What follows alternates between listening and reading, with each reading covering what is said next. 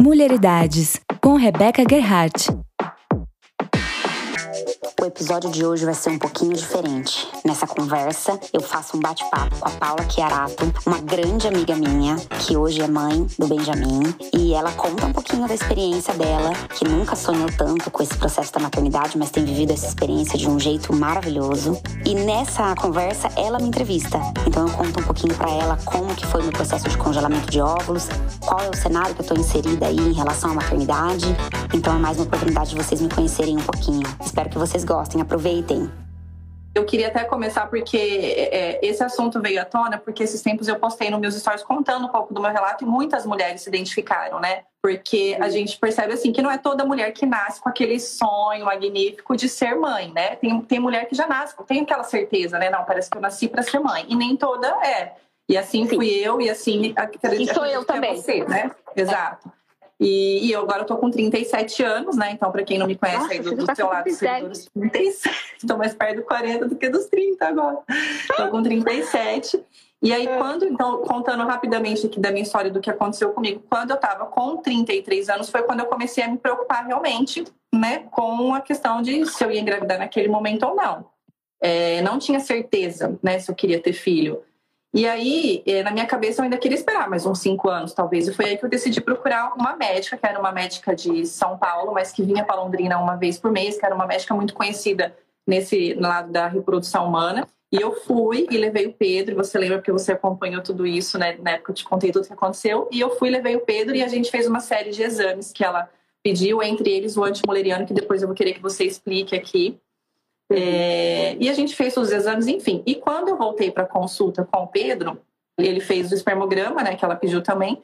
E eu lembro certinho, meu, que eu sentei na cadeira dela e eu falei assim para ela: e aí, doutora, posso esperar mais uns cinco anos? Porque na minha cabeça, gente, eu sempre me senti tipo jovem. E você lembra que era uma coisa que a gente falava muito?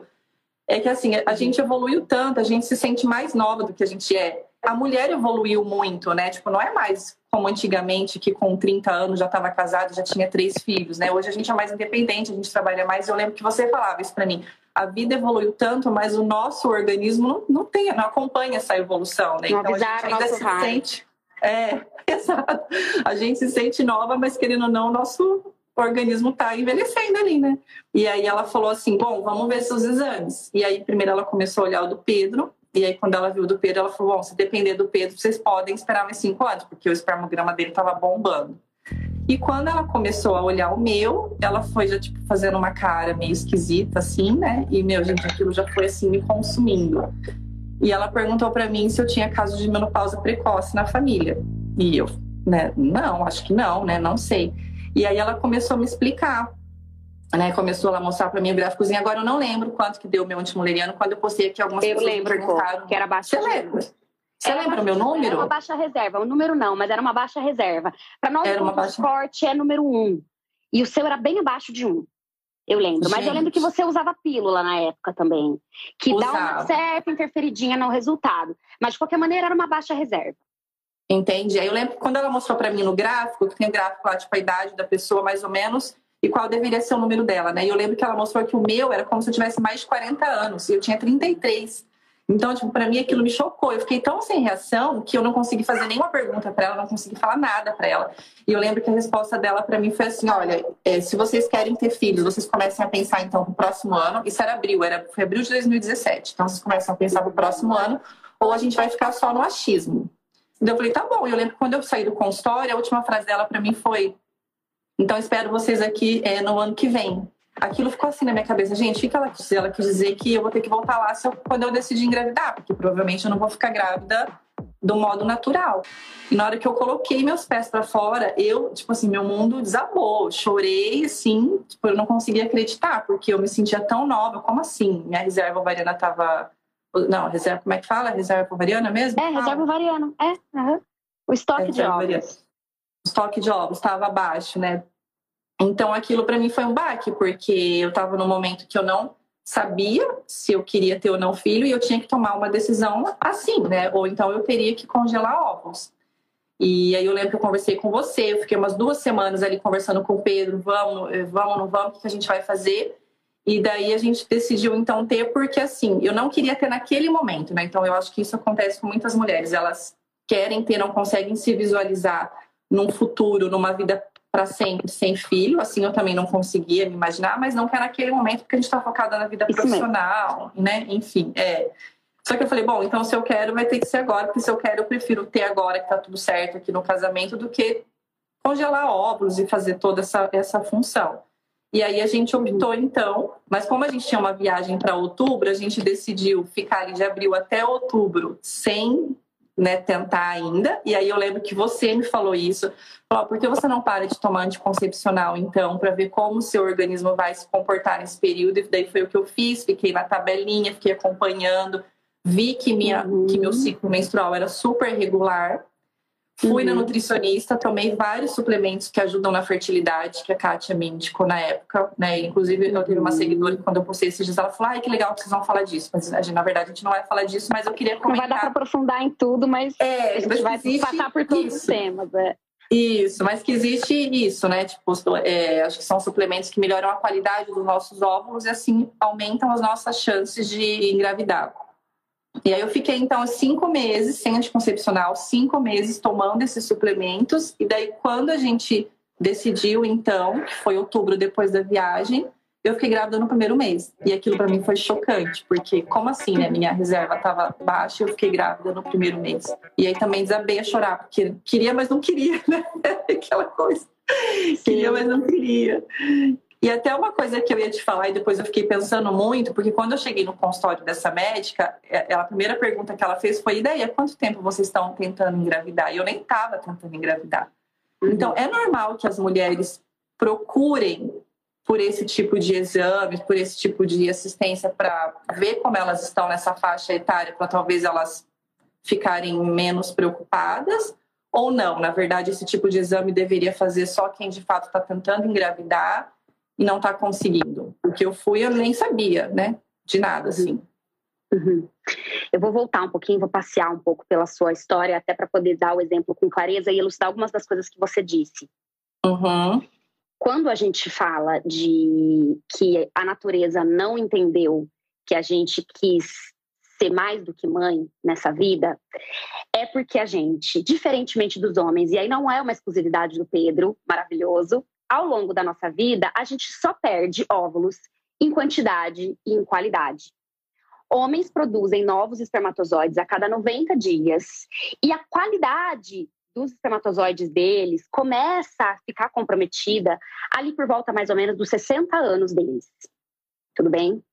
Então eu digo sempre assim que existe um, existe machismo, um machismo da, natureza, da, natureza, acreditem no que vocês quiserem, mas que não vai muito de acordo com uma mulher que quer ser mais do que mãe. E a gente precisa encarar os fatos, tá? E aí, respondendo um pouco do que você disse, Paula, eu acho que existe sim uma tendência de nós ginecologistas, caso a mulher não queira abordar esse tema, que a gente comece a trazer essa conversa a partir dos 30 anos de idade delas, tá? Ou antes, se elas estão passando por algum tratamento que a gente sabidamente entende que vai comprometer essa reserva ovariana, o que vai comprometer esse estoque de óvulos. Porque quando a gente fala de capacidade reprodutiva feminina sendo inversamente proporcional à idade, a gente está dizendo que a mulher vai perder em quantidade e em qualidade. Então a gente tem que entender essas duas coisas. Quando a gente fala de uma reserva ovariana baixa, a gente está falando que, olhando para o pé do fruto, temos poucos frutos.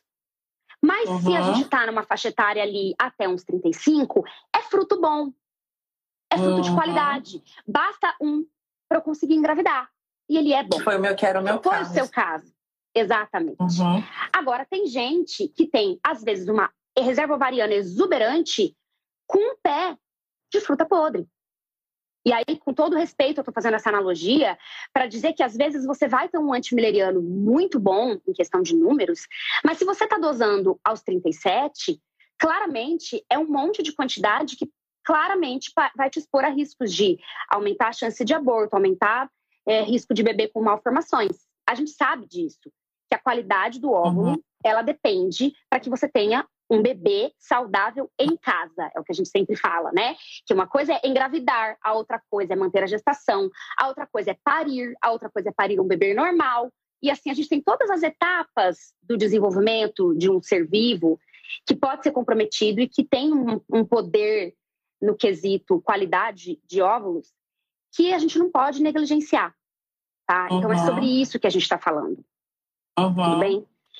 Então, é, a conversa que fica é Primeiro, a gente tem que respeitar que nem toda mulher tem o desejo da maternidade. Eu, enquanto ginecologista, quando eu, eu, recebo uma mulher acima de 30 anos, eu tenho a minha pergunta pronta de como é a maternidade para ela. Uhum. E, Paula, eu recebo as mais diversas respostas. Assim, Ai, tá das mais diversas. E a gente responde também sem saber. Porque como é que eu vou responder sobre uma coisa que eu nem sei? Entendeu? Hoje você pode dizer o que é ser mãe. Eu tenho uma opinião sobre o que é ser mãe, eu não sei. Uhum. Entendeu? E a gente dá um tiro no escuro quando a gente fala da nossa opinião sobre o que é ser mãe aos 30 anos.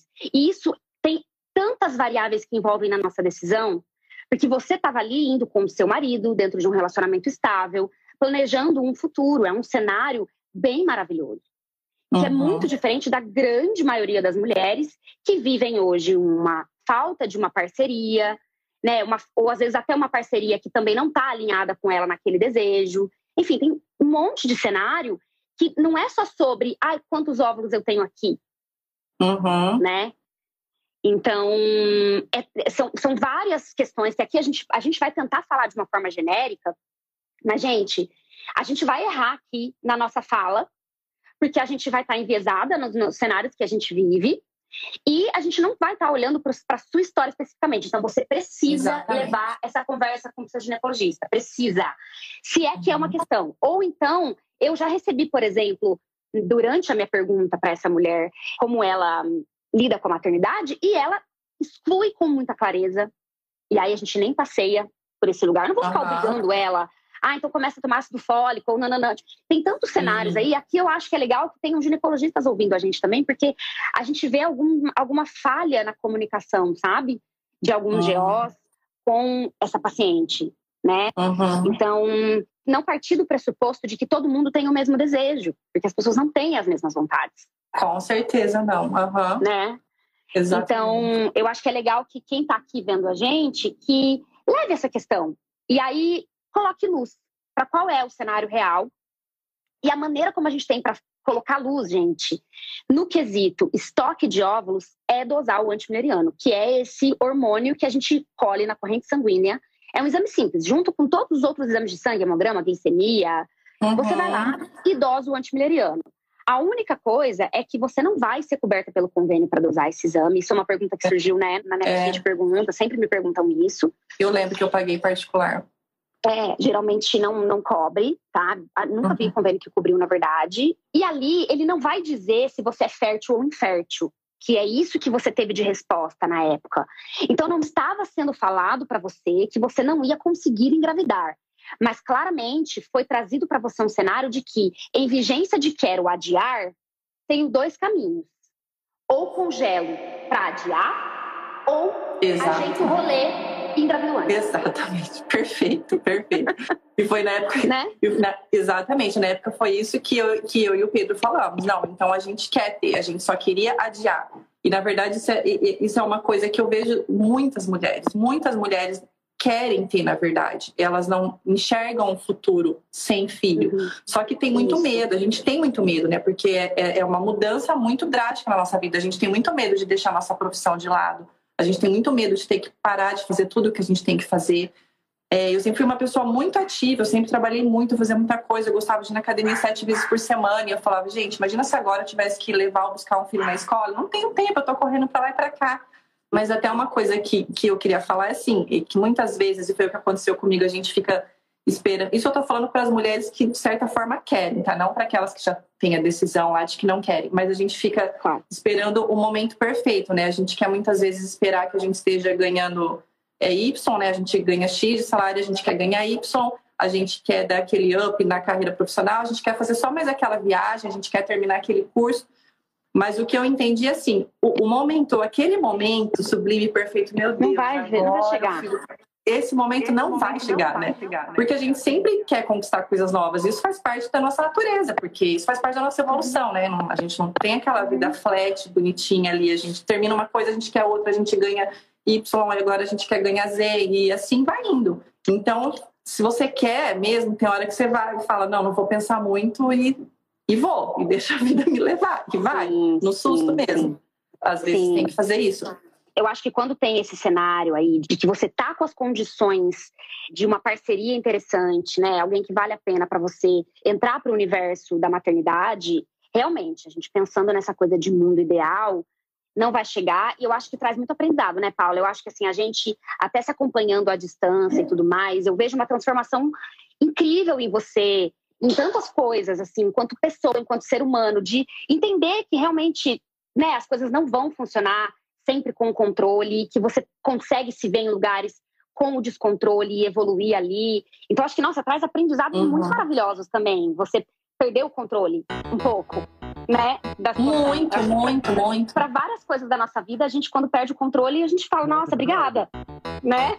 Uhum, sim, e claro que eu, como mãe agora, eu virei do time do acho vocês têm que ser mães, quero que todo é. mundo é. Então, quando, quando alguém fala que tem dúvida, que não sabe, eu falo, gente, maravilhoso, claro que eu tô desse lado agora.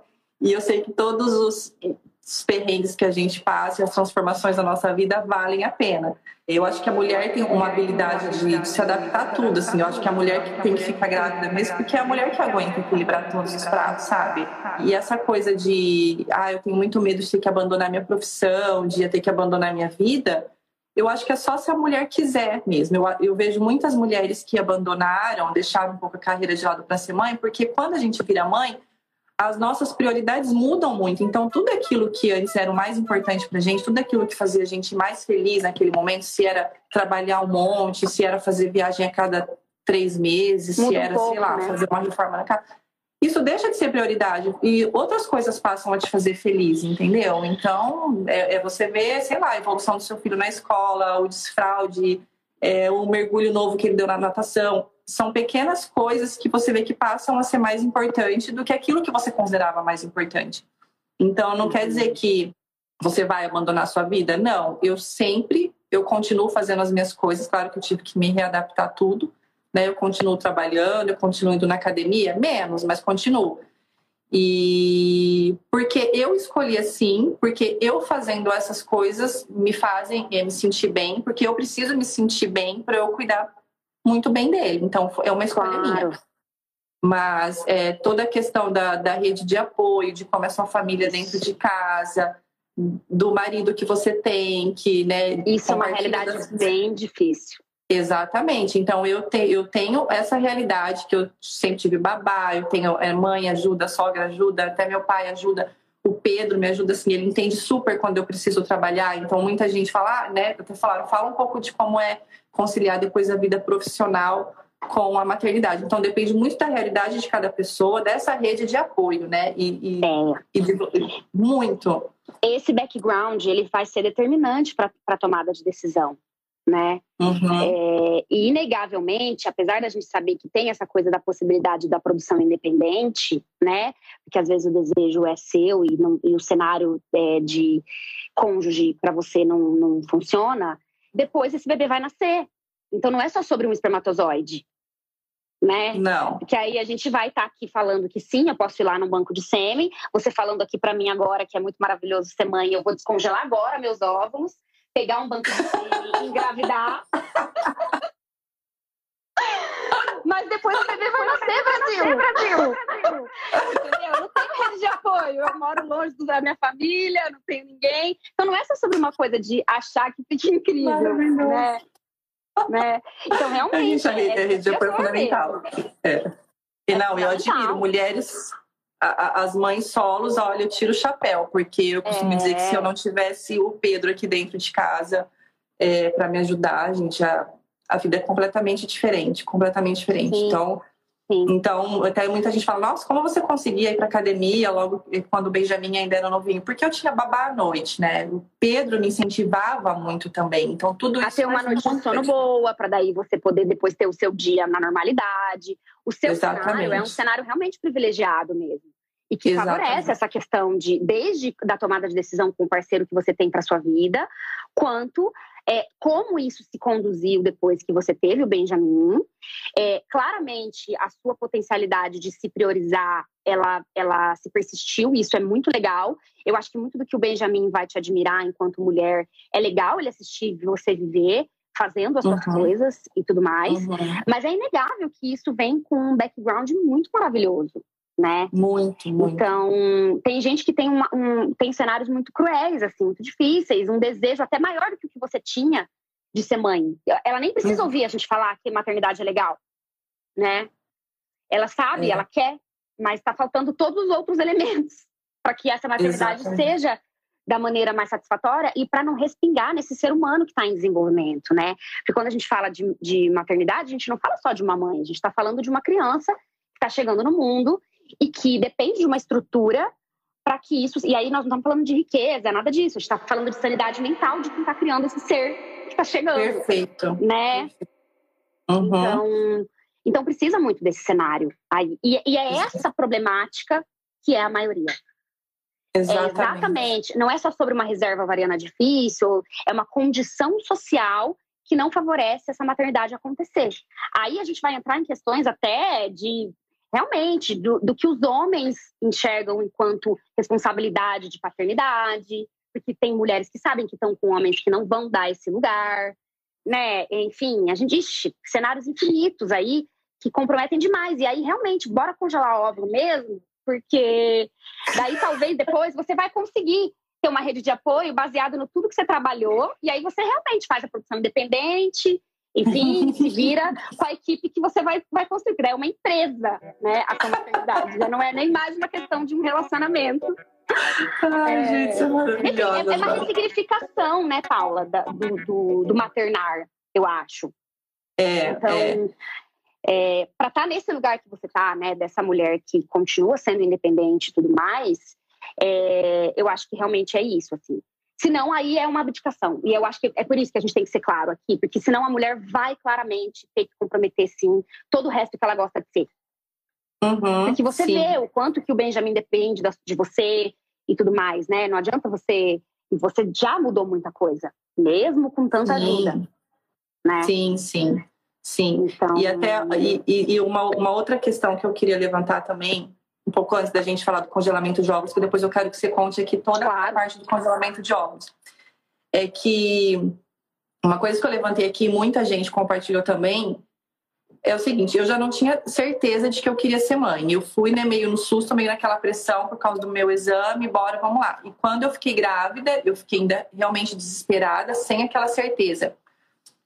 E, e, o que acontece que muitas mulheres sentem isso e têm medo de falar e vergonha de falar é que parece que a gente tem uma obrigação de se sentir mãe e, e viver aquela coisa esplêndida, maravilhosa. Meu Deus, agora eu sou mãe. A partir do momento que você fica grávida. E comigo não foi assim. E essa é a realidade de muitas mulheres. É, esses dias até uma seguidora me mandou uma mensagem e falou: ah, eu me sinto culpada porque eu não consigo nem conversar com o meu filho que está na barriga. E eu não conseguia conversar com o Benjamin na minha barriga. Isso não quer dizer que eu negava ele, mas, mas era uma coisa ainda estranha, uma coisa nova para mim, uma coisa que eu não sabia ainda como eu ia lidar com toda aquela mudança. E quando ele nasceu, é, ele não virou a coisa mais importante da minha vida, ele não, ele não virou o amor da minha vida do dia para a noite. Foi, a nossa relação foi uma construção. Meu amor por ele foi uma construção.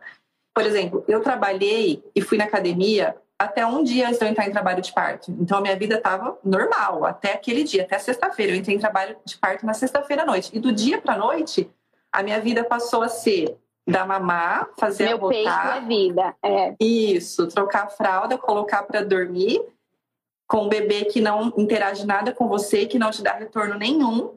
E daí você fala assim: "Oi, peraí, eu quero minha vida de volta, né? Uhum. E então é uma adaptação. Então muitas mulheres passam por isso e têm medo e têm vergonha de, de falar, de sentir isso e se sentem culpadas e a gente se sente mesmo culpada por tudo, porque a quando nasce um filho, nasce a culpa é, junto, a gente se sente muito culpada.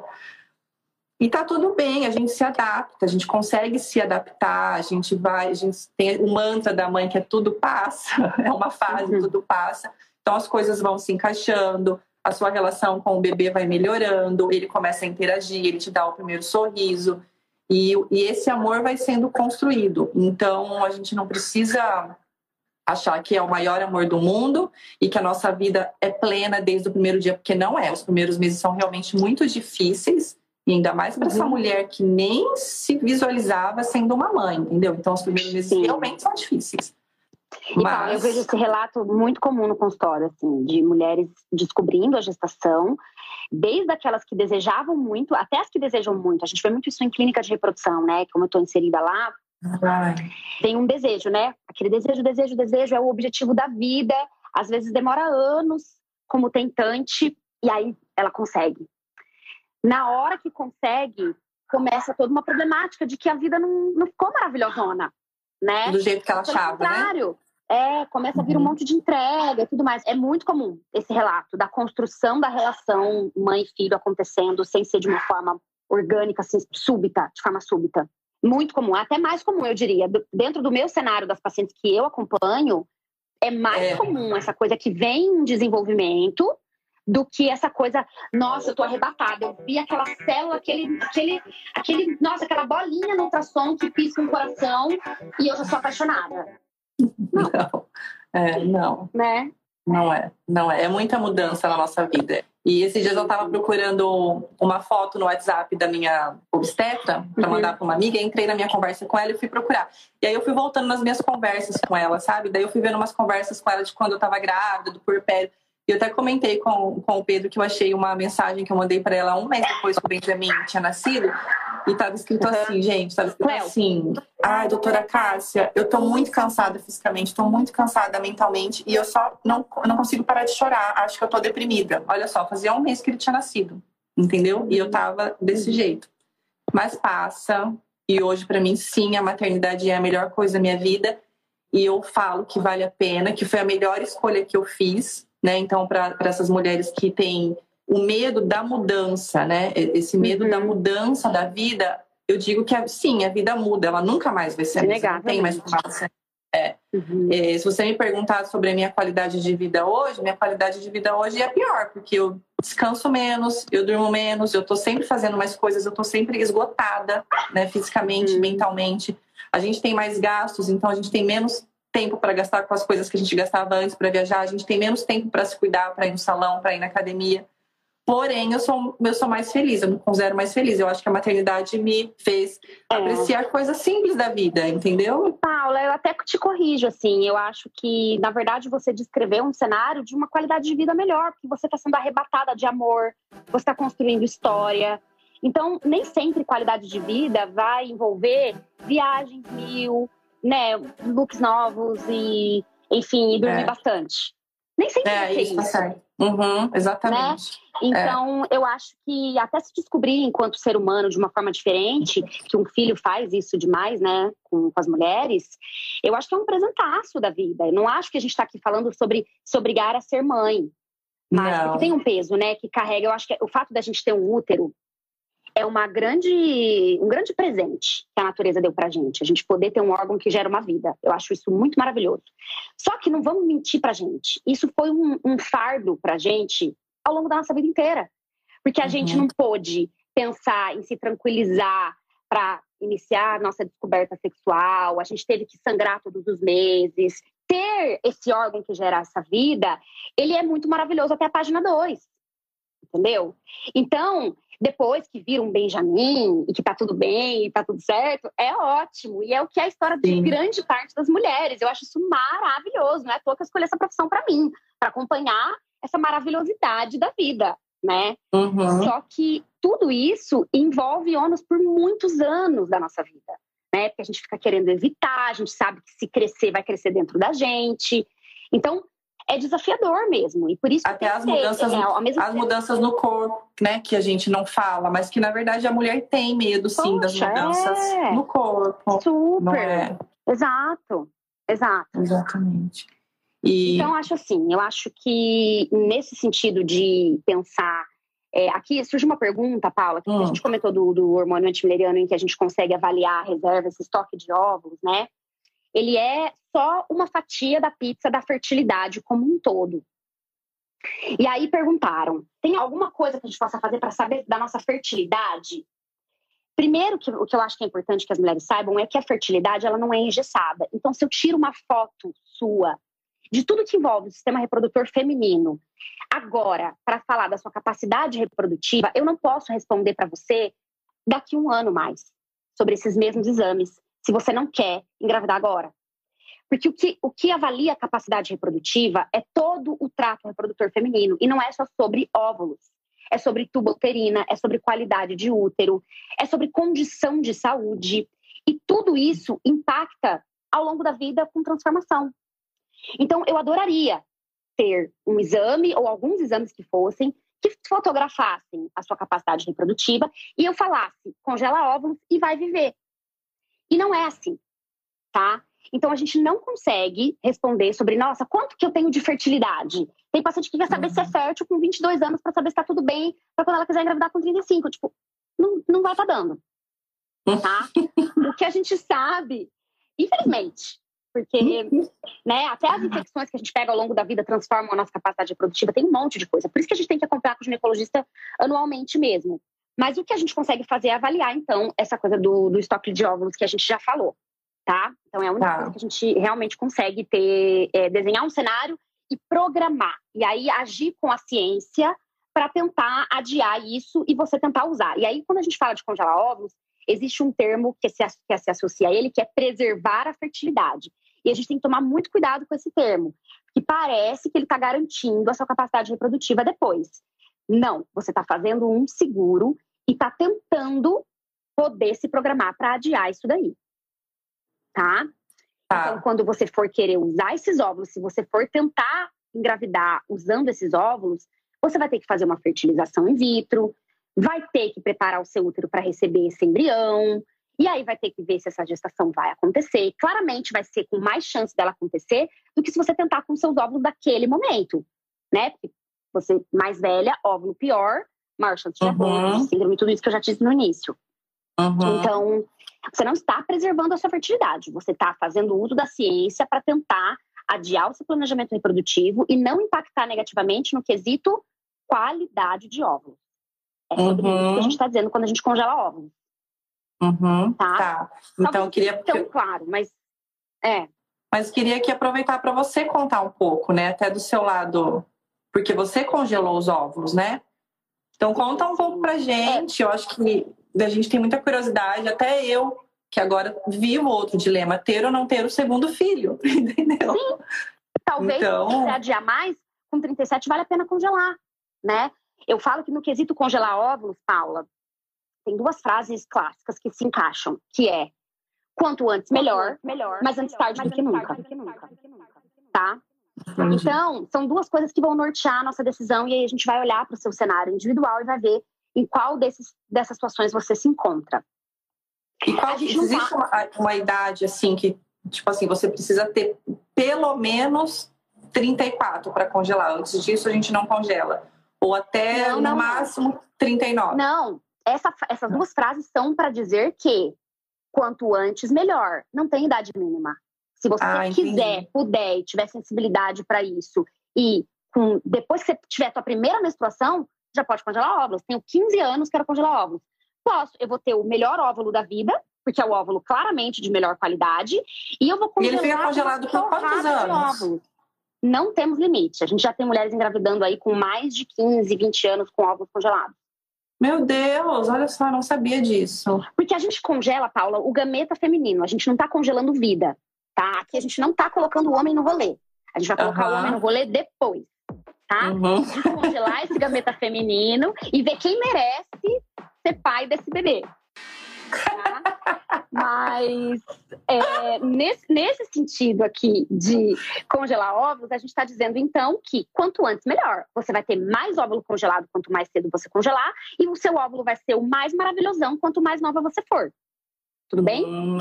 Agora, se a gente tiver que usar idades, e aqui todo, toda a generalização vai ser meio burra, mas é só para a gente tentar resumir o que é a média da mulher de uma forma geral, 35 anos é uma idade chave para que a hum. gente entenda que a gente está congelando o óvulo com qualidade. Porque não adianta Entendi. eu congelar óvulo podre. Eu tenho que congelar óvulo bom, eu não posso te enganar. Uhum. E tem uma coisa que é o mais, o mais importante, para a gente falar em números.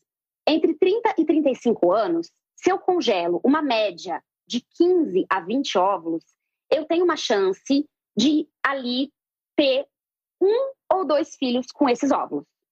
Tudo bem? Nossa, gente, 15? Você está falando de 15, 15 óvulos. óvulos. Porque quando a gente fala de fertilidade, a gente está falando de funil, a gente tem que pensar nisso, tá? Uhum. Então, é, é, assim, e aí eu não vou explicar todo esse processo. Eu tenho uma, um IGTV meu lá no meu perfil que fala exatamente do passo a passo. É uma conversa minha com uma embriologista, onde a gente entra em detalhes mais técnicos do congelamento de óvulos, que eu acho que vale a pena para as mulheres que se interessam mais por esse tema. Uhum. Então, convido quem está aqui a de repente ir lá dar uma olhada depois. Mas é importante saber disso. Se você for congelar óvulos com mais de 35 anos, você tem que ter mais óvulo. Ah, tá? entendi. Então você tem que ter mais do que 25 óvulos para ter a garantia de ter pelo menos um filho com esse óvulo. Só que mulheres de mais de 35 anos têm 25 óvulos para congelar? Grande parte não tem. Porque não tem essa reserva ovariana compatível com essa idade. Essa idade não traz esse número de óvulos. Uhum, uhum. E aí, o que, que ela pode fazer? Ela pode ir fazendo estoques aos poucos. Então, fazer do que a gente chama de mais de um ciclo de estímulo ovariano com mais de uma captação de óvulos tá? Uhum. Então, para daí ela realmente juntar todos os ovinhos e falar: agora eu tenho chances realmente reais. Tá? Essa conversa sua com o seu ginecologista ela tem que ser muito franca, para você não fingir que está congelando e se tranquilizando. Entendi, tá? é, entendi. Não e depois? falar assim: eu tenho, eu tenho 32 anos, eu congelei quatro óvulos. Então, acho que você não congelou nada. Porque vai descongelar, vai ficar três, vai colocar junto com o espermatozoide, vai virar um, vai transferir para o seu útero, tem 60% de chance de engravidar. Perdeu. Nossa, entendi, entendi. E o custo tá? disso? Então, tem que saber o que a gente está fazendo. E o então, os custos disso? variam muito, variam muito também de clínica para clínica. Tá? Eu aqui não posso passar valores específicos, mas se você liga numa clínica de reprodução humana, você consegue ter pelo menos uma média desses valores. Uhum. Eles também variam a depender do quanto de droga a gente tem que usar, porque quando a gente está falando de mulheres mais velhas, a gente está falando que a gente tem que usar mais medicação para ter o resultado que a gente espera. Quanto mais nova essa mulher, menos medicação precisa usar, porque seu ovário é novão, qualquer cheirinho de droga, ele é. floreia. Entendi. Tá? Então é realmente bem dura essa conversa, não é uma conversa tranquila. Uhum, né? Mas eu, eu, falando de mim especificamente, só para as pessoas entenderem, no meu caso, eu tinha um antimileriano bem ok, por isso, inclusive, eu esperei chegar até os 34 para congelar.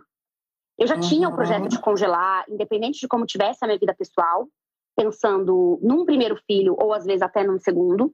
Eu já sabia, né? Eu inserida no universo da reprodução humana, seria esquisito eu não ter óvulos congelados, sendo médica, né, focando super na minha profissão e tudo mais. Então, uhum. já era um projeto.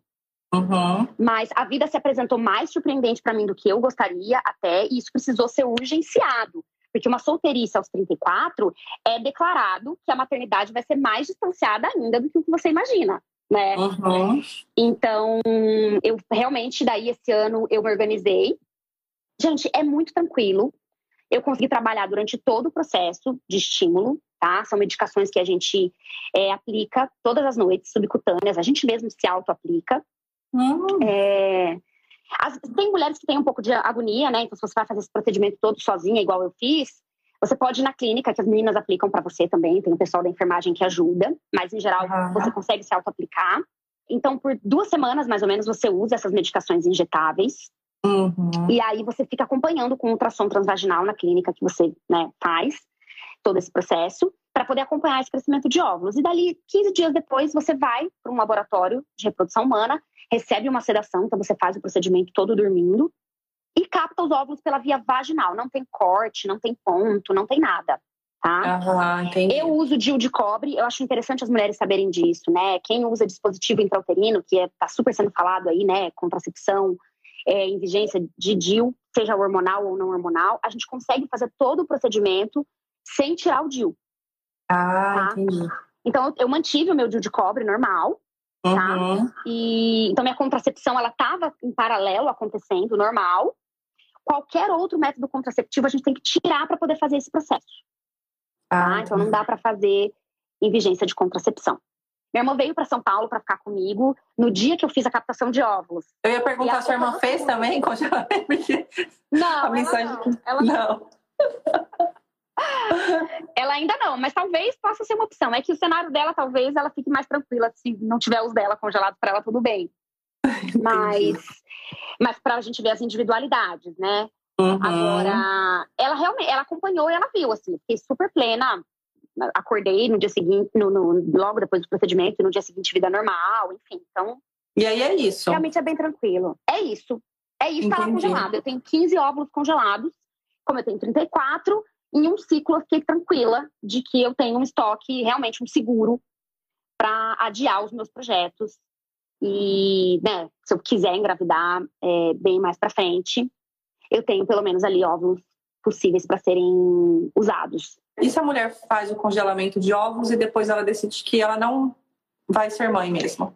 Ela pode doar para quem tem infertilidade, né? Ela pode, né? Tem muitas mulheres que vivem esse dilema de não terem congelado óvulos, tentando engravidar sem reserva ovariana suficiente, e você vai estar tá doando o seu gameta para aquela mulher. É o seu material genético? É o seu material genético. Mas hoje a gente já sabe que existe uma coisa que a gente chama de epigenética, que é a capacidade do ambiente uterino transformar toda aquela informação genética que vem daquele gameta e muitas das características físicas desse bebê que vai nascer podem vir dessa mulher que gerou essa vida, mesmo não tendo sido com o material genético dela. A gente vê isso na Nossa, nem sabia disso. de forma surpreendente, assim. É. Legal, dando com óvulo doado. Ou você pode descartar, tá? Você não é obrigada a doar. Se você não se sente confortável de saber que tem talvez alguém engravidando com seu material genético em algum momento da tua vida, você pode, como, sendo, como é um gameta, né? É só uma célula, não é vida. Não é vida, A gente entendi. pode descartar. É, para você manter esses óvulos congelados, você precisa pagar uma anuidade para o laboratório de reprodução humana, né? Então, eles ficam lá congelados em nitrogênio líquido. Gente, tem muita curiosidade de congelados a qualquer momento. Entendi. Então, ó, a pessoa tá falando que tem medo de ser mãe porque perde a liberdade e o trabalho, mas se sente culpada por isso. Se sente culpada por ter medo de perder a liberdade, né, aparentemente. Uhum. É, que é o que, aquilo que a gente já falou, acho né? Você pode. É, você pode responder mais se você quiser, mas acho que já foi mais ou menos trazido isso, né? É, foi mais ou menos o que a gente falou, né? Esse medo de perder a liberdade, de perder o trabalho, a gente sempre vai ter, não adianta. E, mas é aquilo, as prioridades mudam, né? Quando a gente vira mãe, as prioridades mudam. Aquilo que antes era super importante para você deixa de ser, né? Outras coisas passam a ser super importantes. Mas é aquilo, se a gente tiver uma boa rede de apoio, se a gente realmente quiser, a gente consegue é, equilibrar todos os pratos, sim. Eu acho que a maioria das mulheres aí que optou por parar de trabalhar, acredito que é porque talvez naquele momento a prioridade dela também tenha sido viver ali 100% em função do filho, até ele ficar maior, enfim. Então, mas eu acho que não uhum. se sentir culpada, gente, a gente vai se sentir culpada de qualquer coisa. A gente vai se sentir culpada se a gente largar o trabalho, se a gente não largar o trabalho. Isso aí é uma coisa que a gente tem que aprender a lidar, porque a culpa ela vai estar tá forever na nossa vida. Total, total. Qualquer é. decisão é. vem carregada de muita culpa mesmo. Vem. Essa pergunta aqui, quando eu li, eu até me arrepiei. Eu vi de um professor que ou eu seguia com minhas escolhas é, ou eu seguia minhas escolhas ou eu, ou eu escolhia ser mãe. E aí ela falou que fez mal para ela ouvir isso, né? Como se ela pudesse ser só uma coisa. É, para mim, a coisa mais é, absurda do mundo. É, de novo aí, é, esse cenário de um, de um machismo estrutural mesmo, de é, olhar a gente só como uma capacidade única, né? E aí, realmente, tem muita gente ouvindo isso por aí, mas cada vez mais a gente vai ouvir menos, se Deus quiser. Se Deus quiser, pelo amor de Deus, né? Sai correndo é. de uma pessoa te falar um negócio desse. É, exato. Ó, 32 anos, querendo. Querendo esperar mais, esperar mais do relógio biológico. relógio biológico, me tira o sono. Pois é, aí realmente, assim, esse cenário é o cenário ideal para considerar congelar óvulos. Porque aí, ou, ou, então mudar o caminho como a Paula mudou. Aí você vai ter que se apropriar da sua decisão. E aí você faz análise, investe em você e se joga na decisão que você tomar. Mas realmente aí precisa mesmo de, um, de uma urgência, tá? Não estou uhum. dizendo que você tem que urgenciar e engravidar. A Paula escolheu urgenciar e engravidar. Mas talvez seja urgenciar se programar para congelar óvulos, porque aí você tira uhum. esse peso e faz isso com mais tranquilidade, com mais paciência. Aí vai depender uhum. muito do seu cenário. Eu acho que um ginecologista que entender bem da sua realidade de vida pessoal, profissional, saúde financeira, a gente vai falar sobre isso numa, numa consulta ginecológica, com certeza, ele vai ser um ótimo norteador de, de decisão, junto com você nesse seu cenário. Exato. Se ela está num relacionamento estável, tá aparentemente tudo certo ali, ela poderia ter filho naquele momento, mas ela quer adiar porque eu acho que meio que faz parte da nossa natureza querer adiar o máximo que der, sabe? Muitas mulheres estão nessa situação, quer adiar o máximo que der, que era o meu caso, eu queria uhum. adiar o máximo que desse. Mas se tá tudo certo uhum. ali, né? Não seria melhor então falar, não, então vou ter agora do que passar por todo o processo de congelamento de óvulos, né? E o congelamento de óvulos ser mais para uma situação de realmente a pessoa não tem um parceiro, não tá tudo certo na vida dela, certo entre aspas, para optar uhum. por ser mãe, né? Uhum. Não sei. É, também. Isso tem, tem muitas realidades. Às vezes as pessoas é, têm até um parceiro né? e, e vão considerar congelar, né? Eu acho, Paula, que se eu tivesse continuado casada, eu teria congelado óvulos de qualquer maneira. Eu não teria uhum. col colocado a maternidade para agora. Porque eu tô no meu, no meu, crescimento profissional, eu quero me dedicar a esse momento entendeu? Eu, não, uhum. eu, eu, eu daria, de repente, um conselho para não, para realmente adiar. E aí não é porque eu estou enviesada pro projeto de falar, galera, vamos congelar o todo mundo. Não, não é isso. Eu, eu sei que não é tão, tão simples assim, não é tão fácil para todo mundo. Mas se a gente está falando de financeiro, filho tem custo também. Assim, não, não, a gente não pode falar sobre o financeiro alheio, porque a gente não tem esse direito. Mas, às vezes, você realmente foca no, no seu. Se você, eu, por exemplo, não poderia minar com o meu crescimento de agora, profissional, para me entregar para a maternidade. Uhum. Então, mesmo tendo um super parceiro, eu não, eu não faria, eu acho, a maternidade agora. Eu acho que tem uhum. vários cenários, né? Eu acho que tem, tem realmente. Aqui só com a, com a é. perguntinha da pessoa é difícil da gente responder. É. Já abre discussão, né? É, exatamente. Só para ver como é difícil mesmo, não é uma, não é uma decisão engessada. Não é. Agora, só vou falar uma coisa. Organize-se financeiramente, seja para engravidar, seja para congelar óvulos, porque toda escolha vai vir com algum ônus aí para você carregar e gerar uma vida de novo. A gente está falando de colocar um ser humano no mundo, né? Talvez eu vejo muitas mulheres, Paula, passando por cenários de relacionamentos às custas de realizar o desejo da maternidade. E eu acho isso muito agressivo, sabe? Eu Nossa, acho agressivo para essa mulher, eu acho agressivo para essa criança que está chegando no mundo. Então, talvez se a gente está falando de custos, ter filhos vai ter custo e custo emocional também tem que entrar nesse valor. Uhum. E aí a gente, de repente, considerar se organizar financeiramente e, ó, faça suas escolhas de vida pessoal com mais calma, sem ter o relógio biológico gritando aqui do teu lado, para que você não fique tão vítima das suas próprias escolhas, porque tá foda. Sim, é? porque se não, se não então, tiver tão bom ali no relacionamento, pode ter certeza que com o filho vai dar uma piorada. Porque não, não é muito. Isso. É, não, é muito perrengue também para ser compartilhado ali entre o casal. Entendeu? É, exato, exato. Eu acho que a gente vai ter que parar, Paula, com as perguntas, porque faltam três vai. minutos. Vai mesmo. Tá bom, adorei, meu. Que saudade, sério. Saudade das nossas também. conversas. Eu lembrei de como eu gosto de conversar também. com você. Obrigada, amor. Adorei. Obrigada aí o pessoal que Um assistiu. beijo, obrigada pelo convite. Qualquer coisa a gente organiza um uma beijo. próxima. Tá bom. Beijo. Beijo, beijo. Tchau, gente. Tchau. Beijo. Se você também quer participar dessa conversa, vem com a gente no meu Instagram, doutora.rebecagerhart. E lá a gente faz lives quase todas as terças-feiras, às 9 horas da noite. E bate papo com mulheres inseridas nos mais diversos cenários aí relacionados à maternidade.